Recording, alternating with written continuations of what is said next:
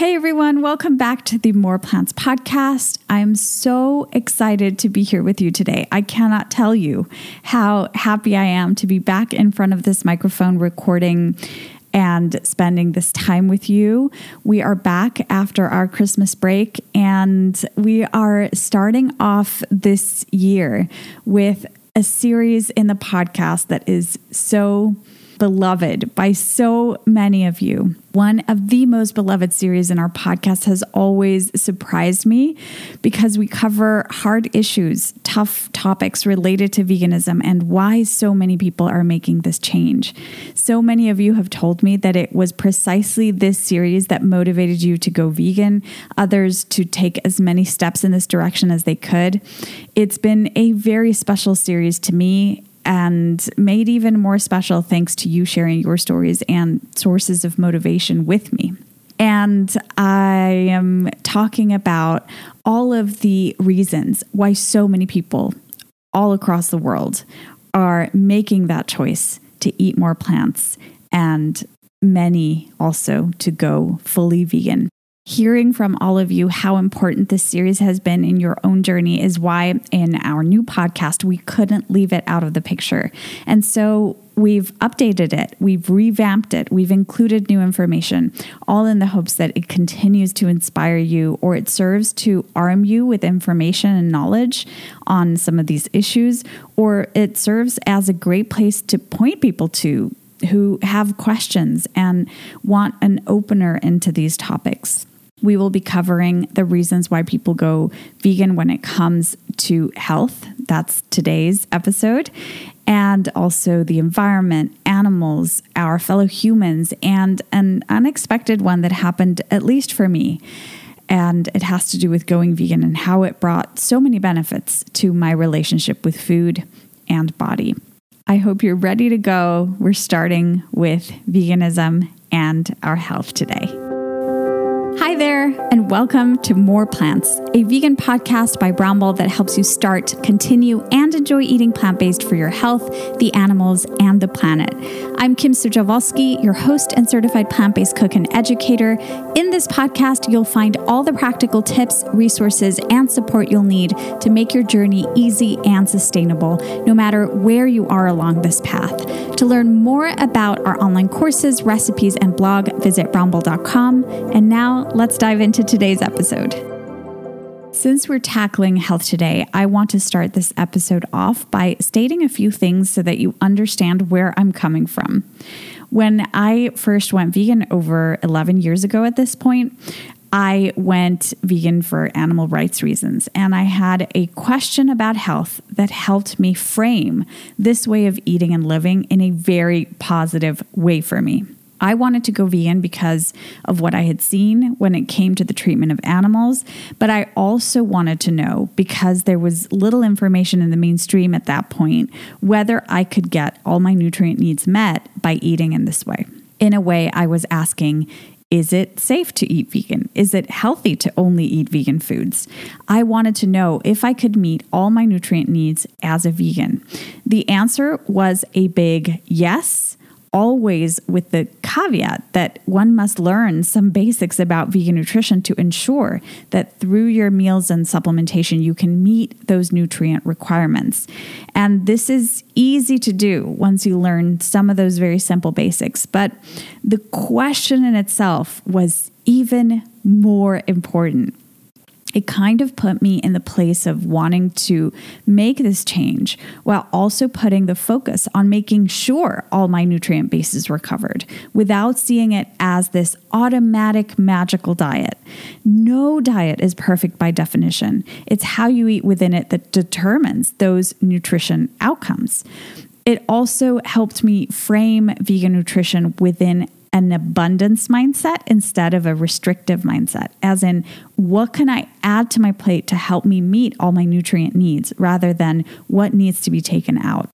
Although improving my health wasn't my main goal when I first went vegan, as I've gotten older, I have, of course, grown, and I think this happens to all of us. I've, of course, grown more and more aware of the almost perfect and magical miracle of our bodies, our systems, and how important health is. And so I've grown more curious as to how to best support it without it becoming obsessive or a source of worry. When it comes to the benefits of a well planned vegan diet on your health, we could go from a very generalized and sort of simplified view of something science and doctors have known for years, and it's that eating more fruits and vegetables, whole grains, legumes, this all means great news when it comes to your health. But we can also get much more specific and dig into what the research shows in recent years, a lot of claims have been made when it comes to either the magical and almost instant effects of a plant-based diet and their the effects of this diet on disease prevention and treatment or to the dangers of falling short of nutrients on a vegan diet or the dangers of grains or insert food phobia of the moment here.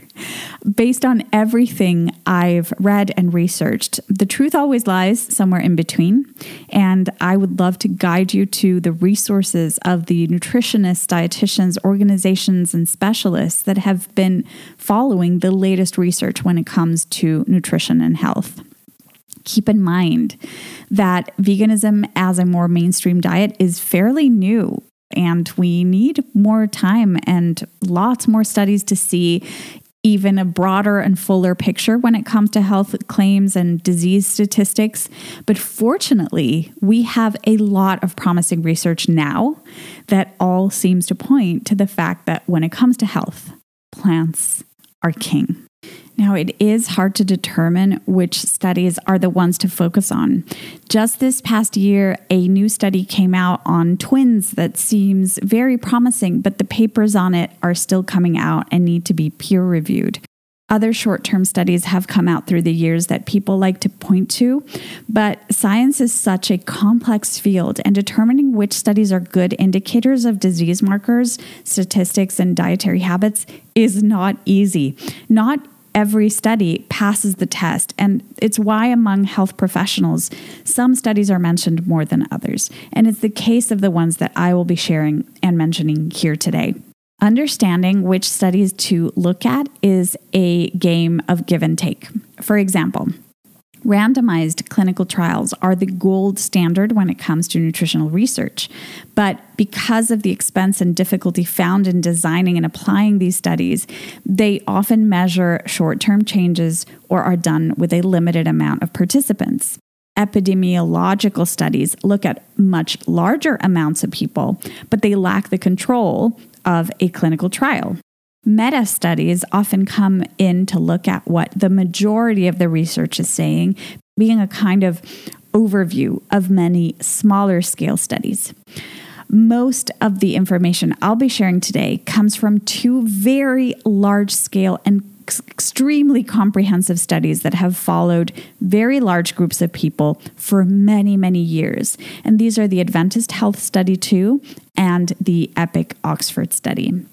The EPIC Oxford study includes 65,000 participants and recruited a very high number of vegetarians and vegans and compares health outcomes to those in omnivores. And the Adventist Health Study 2 includes 96,000 participants with a specific population of Seventh day Adventists in which there is a very high number of vegetarians and vegans, as this is part of the teachings of the Seventh day Adventist Church, making it a fantastic population to study the sort of long term effects of these dietary patterns in the health of many individuals. It's why these two studies are often the ones that are talked about the most and that have offered so much wealth of information when it comes to these ways of eating. What I want to give you is a brief summary of some of the things we know when it comes to the benefits of following a well planned vegan diet.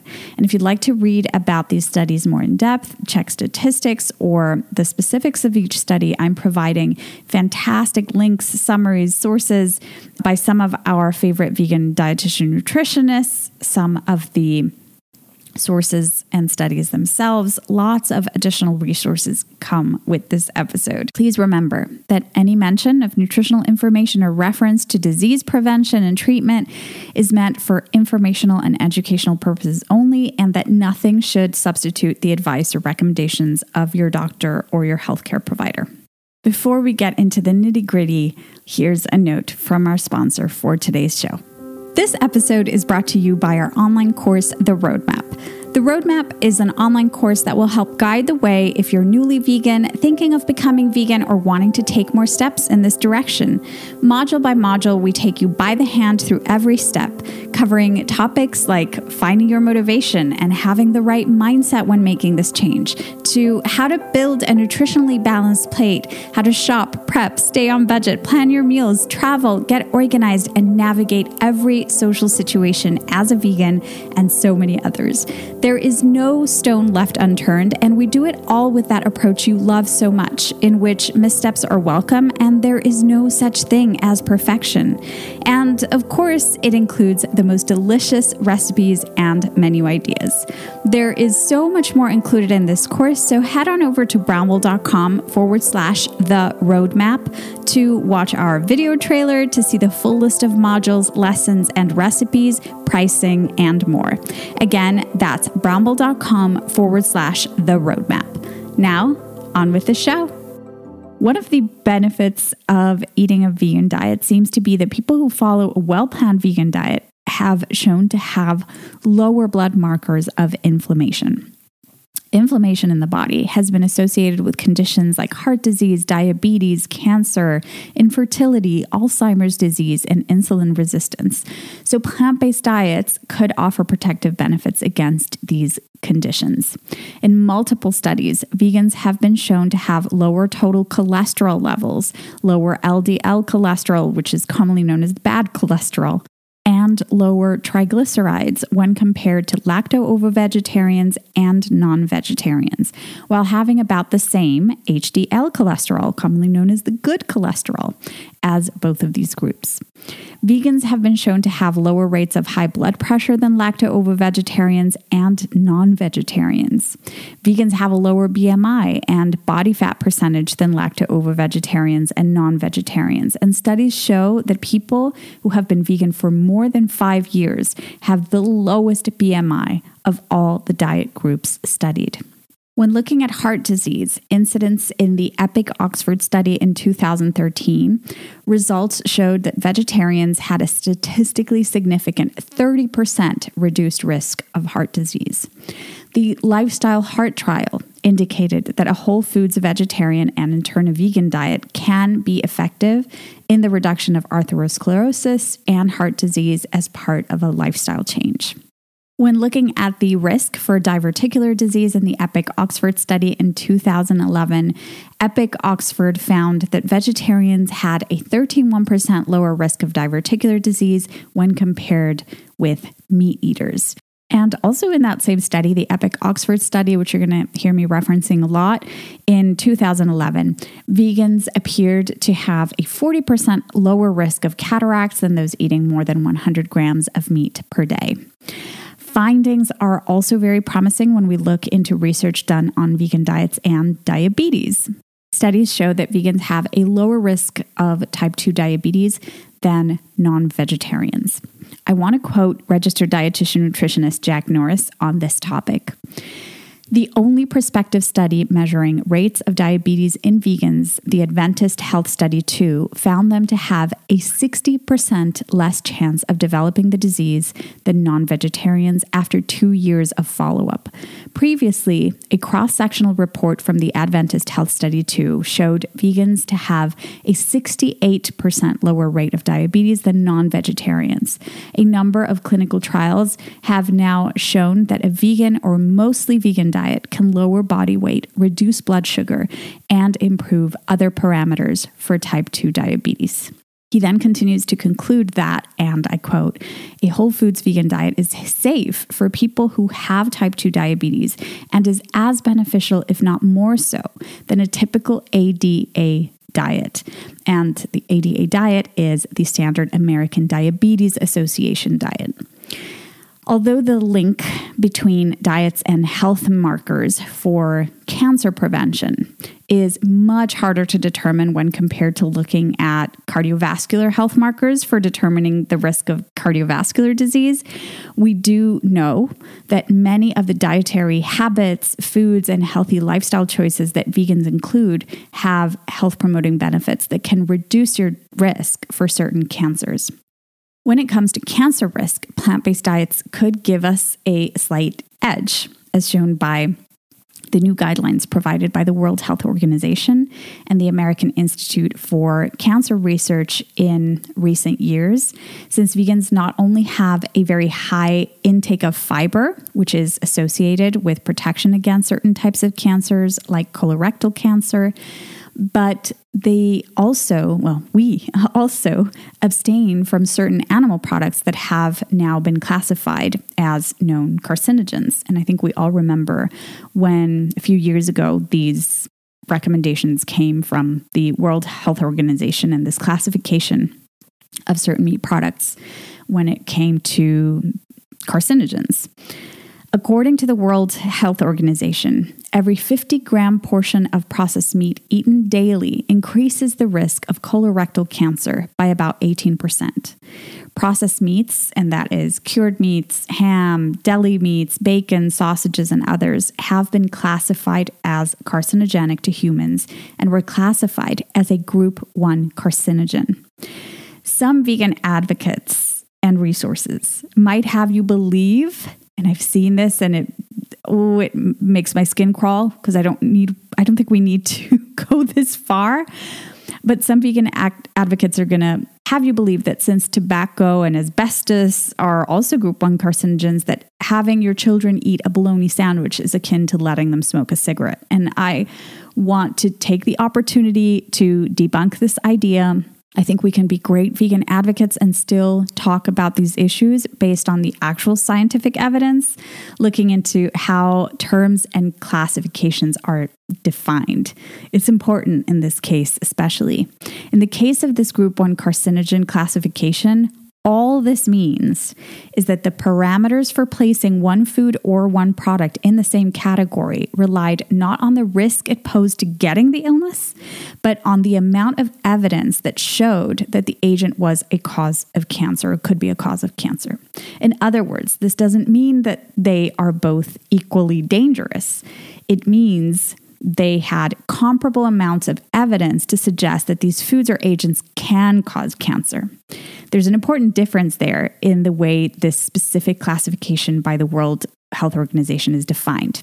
However, the IARC working group has concluded that there is a strong link between eating processed meat and specifically colorectal cancer. An association with stomach cancer was also seen, but without conclusive evidence. When it came to the World Health Organization recommendations and the consumption of red meats, they stated that, and I quote, the strongest but still limited evidence for an association with eating meat, red meat, is for colorectal cancer. There is also evidence of links with pancreatic cancer and prostate cancer. The American Institute for Cancer Research has also stated that choices to reduce cancer risk include a diet rich in whole plant foods and low in red meat, processed foods, sugary drinks, and alcohol. As you can see, although we still don't have the scientific data to compare rates of cancer in vegans and non vegans conclusively, we can definitely see how a vegan diet might give us an advantage since it excludes many foods that have been linked with cancer and it includes the fiber rich plant foods and antioxidants linked with cancer prevention. Now, there is no evidence to date that a vegan diet is the only healthy way to eat. And I by no means want to suggest that with this episode. There are many healthy ways to eat, many ways to eat that across cultures have created good health outcomes. It doesn't mean that by being vegan, you are guaranteed never to get any of these illnesses. It doesn't mean that by just deciding to go vegan, your diet will automatically be healthy and complete, nutritionally speaking. Nor does it mean that if you don't follow a strict vegan diet, you are bound to get sick. I think it's important to talk about these issues based on the information we have right now, based on the research. And having said this, as you'll see when you dig into many of these studies, there is no doubt that a nutritionally balanced vegan diet is safe. And that's one thing that I want to share because I remember that when I went vegan, this was a concern I had. I didn't know a single vegan around me. I had watched a documentary, I had read one book, and I really had the question is this way of eating going to be safe? Is, is it going to provide all of the nutrients I need? When you go into this research, when you read some of the recommended resources that I'm going to link to, some of the amazing books by registered dietitian nutritionists that specialize in vegan diets, you'll see that it is safe. And not only is it safe, but it can provide so many health benefits. And that's how I want you to take the information that I'm sharing today. I want to quote registered dietitian Virginia Messina, who you know I love, one of the leading experts in vegan nutrition. There is no body of evidence to suggest that you have to be vegan in order to be healthy. The evidence does not suggest that every disease in the world is reversible with a low fat, whole foods, plant based diet. And yes, it is possible to fall short of nutrients on a vegan diet if you aren't paying attention to food choices. And I chose to include this quote because what happens when we automatically believe false health claims even when they are putting a vegan diet in a magical positive light. Here, we are causing more harm than good. And part of the reason why I wanted to share all of this information is both to reassure you that it is a diet that is safe when you make sure to have all of your nutrient needs met, that it can be beneficial to your health, that it has been associated with fantastic health outcomes, that so many physicians are now recommending it for disease prevention and even treatment as part of treatment. But I also wanted to share this because I want to give you more nuance and share how we are now taking a part of our health into our own hands in terms of realizing that there's so much we can do to add benefits and positive outcomes and positive changes into our lives, but that it's also not a magical thing. We need to pay attention to getting those nutrient needs met. And what can happen is, is people fail to learn how to build a balanced plate. People sometimes even fail to get regular blood work done or to go to medical checkups or get required routine medical exams like colorectal exams or mammograms that could catch diseases early it's so important to remember that no diet, no diet is by definition perfect. But we can have a very healthful and balanced vegan diet that is not only health promoting, as we've shown you with what science has shown so far, are the many benefits of eating more plants, but that is also more sustainable, helps protect our precious environmental resources, not to mention prevents the unnecessary cruelty we put animals through. To my knowledge, when you put all of these factors together, there is no other diet that provides so many benefits, which include but go beyond health benefits. A vegan diet is not only about trying to not consume animal products, but about all the benefits of adding in nutritious plant foods that have health promoting qualities, such as an increase in dietary fiber, a reduction in dietary cholesterol and saturated fat, an increase in antioxidants, which help protect against certain diseases, and many others. It's not only what you're not having, it's the space on the plate that will now be filled with healthy foods that can also be made into your favorite dishes so you never feel deprived, so that it doesn't become excessively restrictive, so that you are ensuring that you're meeting nutrient needs and all of the other sides of eating that are so important the community around food, the comfort we get from food, the satisfaction we get from food. All of that can go into that little packet. Now, there's another area of health that I think is important to discuss when we talk about veganism. I debated whether to discuss it in an episode on health or on animals as it sort of intersects the two. But ultimately, and because of the recent pandemic that we all went through, which hadn't occurred when I first created the series, I decided to include it now here. There is one aspect of eating animal products that can affect our health and is often not talked about, and it's that the raising of animals for food in closed quarters under the conditions they are kept in, the huge number of animals in close contact with humans, the existence of live animal markets, and more are very fertile grounds for the emergence of zoonotic diseases. Zoonotic diseases are illnesses that begin in animals and eventually get transmitted to humans. Most of the ones we've seen in our history have been linked to animal agriculture and selling practices. I'm not going to talk about the terrible pandemic we've just lived through because they still haven't determined the exact origin, although one of the two prominent theories is that it is a disease of zoonotic origin. But we can say it definitively for many of COVID's predecessors, if you will. And these were prior coronaviruses that caused less of a global impact, but that were infectious and deadly as well. Mainly, I'm talking about the SARS virus and the MERS virus, with a mortality rate of 10% for SARS and 35% for MERS.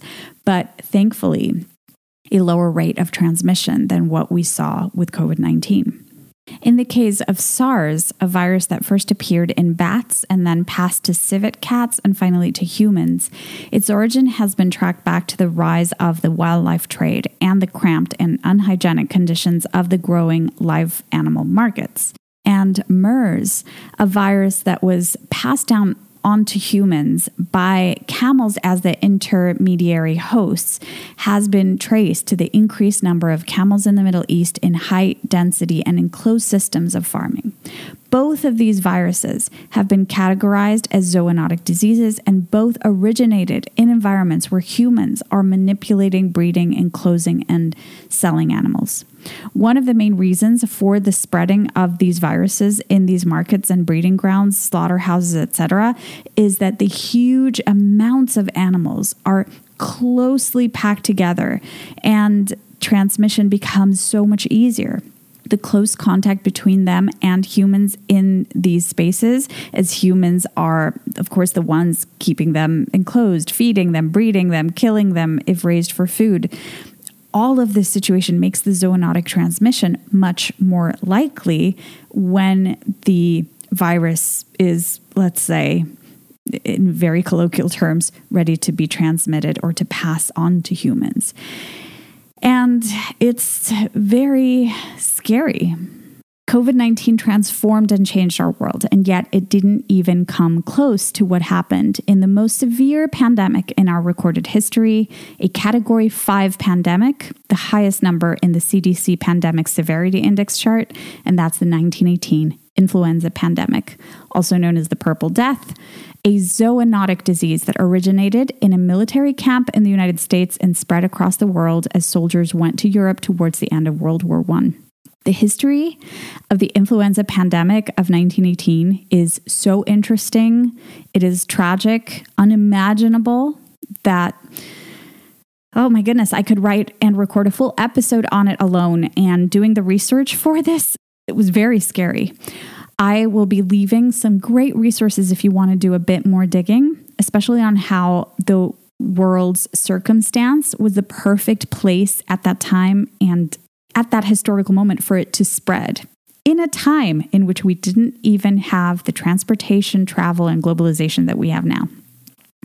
What's relevant to our topic today, though, is that the influenza virus that caused the 1918 pandemic was a strain of avian influenza and that most of the types of flu that have pandemic potential, mainly influenza type A, first began with the domestication of ducks and through the domestication of other animals for food. These viruses started to be transmitted to humans. Domesticated farm animals like birds such as ducks and chickens, pigs, also horses, have been strongly linked to zoonotic diseases and especially to the influenza virus. The World Health Organization states that, and I quote, Historical data shows that all pandemic influenza occurrences originated from animals. All subtypes of influenza type A viruses have zoonotic potential, and pigs are ideal candidates for reassortment or mutation of influenza viruses. I do think that in the next few years, we will likely learn more about the origin of the pandemic that affected our lives in recent years. But regardless of which of the theories is confirmed, or even if one ends up being confirmed or not, there is no questioning of the fact that zoonotic diseases and pathogens are responsible for most of the epidemics and pandemics we've seen in our history. Not only the Great Flu of 1918, but also, get ready, tuberculosis, brucellosis, the bubonic plague, measles, whooping cough, diphtheria, smallpox, and the many variants of the influenza virus, including avian influenza and swine flu which had a particularly clear path of transmission in and between pig farms and slaughterhouses.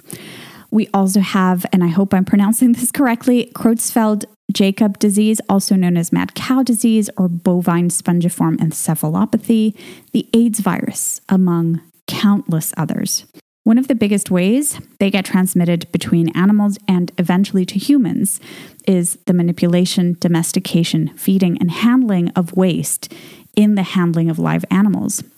In many cases, these have originated in live animal markets and farms where animals are raised for meat, eventually becoming an illness that can spread from human to human, and that's where things can get out of hand.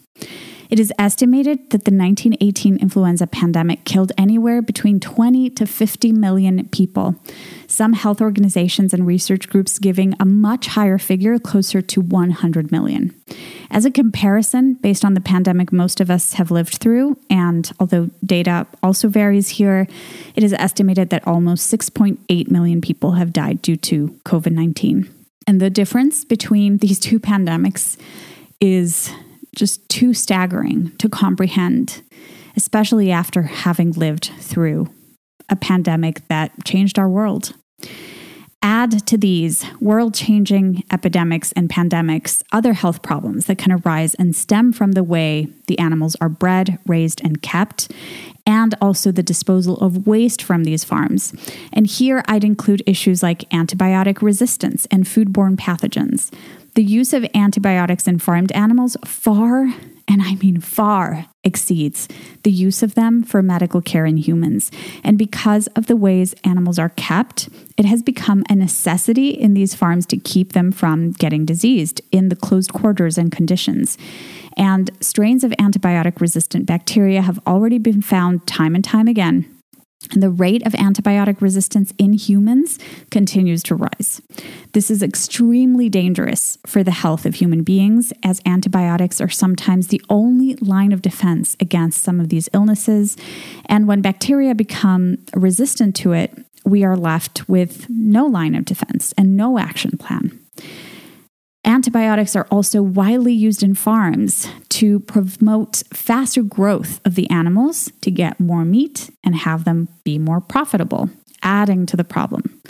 And then we have the issue of foodborne pathogens, which can also be detrimental to our health and often pop up in our food supply because of leaks or spraying of animal waste close to farms that grow fruits and vegetables and that we in turn eat. And of course, on meat itself in the slaughter, rendering, and packaging process.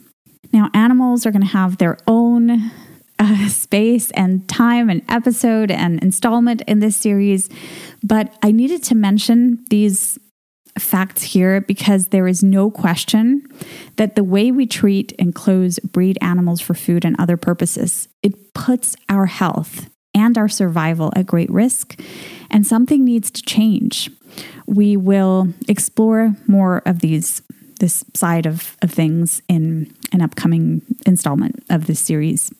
A book that you'll hear me mention in the upcoming installments is the book This is Vegan Propaganda by Ed Winters, which includes a section of the book with an extensive look into the history of infectious and zoonotic diseases and tons of data on past and present standard practices in animal farming that can affect our health as well as the animals and our environment. So check that out if you haven't already. Thankfully, as human beings, we have another way. This way, and by this, I mean the elimination and even the reduction of animal products in our diets can have so many positive impacts on our health and so many other areas of our lives, as you'll see in the upcoming installments in this series. What I want to leave you with here is this plant based isn't the only healthy way to eat, nor does it mean that any amounts of animal products in the diet will automatically mean poor health, nor does it negate the fact that certain animal products can be beneficial in terms of their nutrition. There is no evidence to support that you cannot be healthy unless you eat a vegan diet, a fully vegan diet.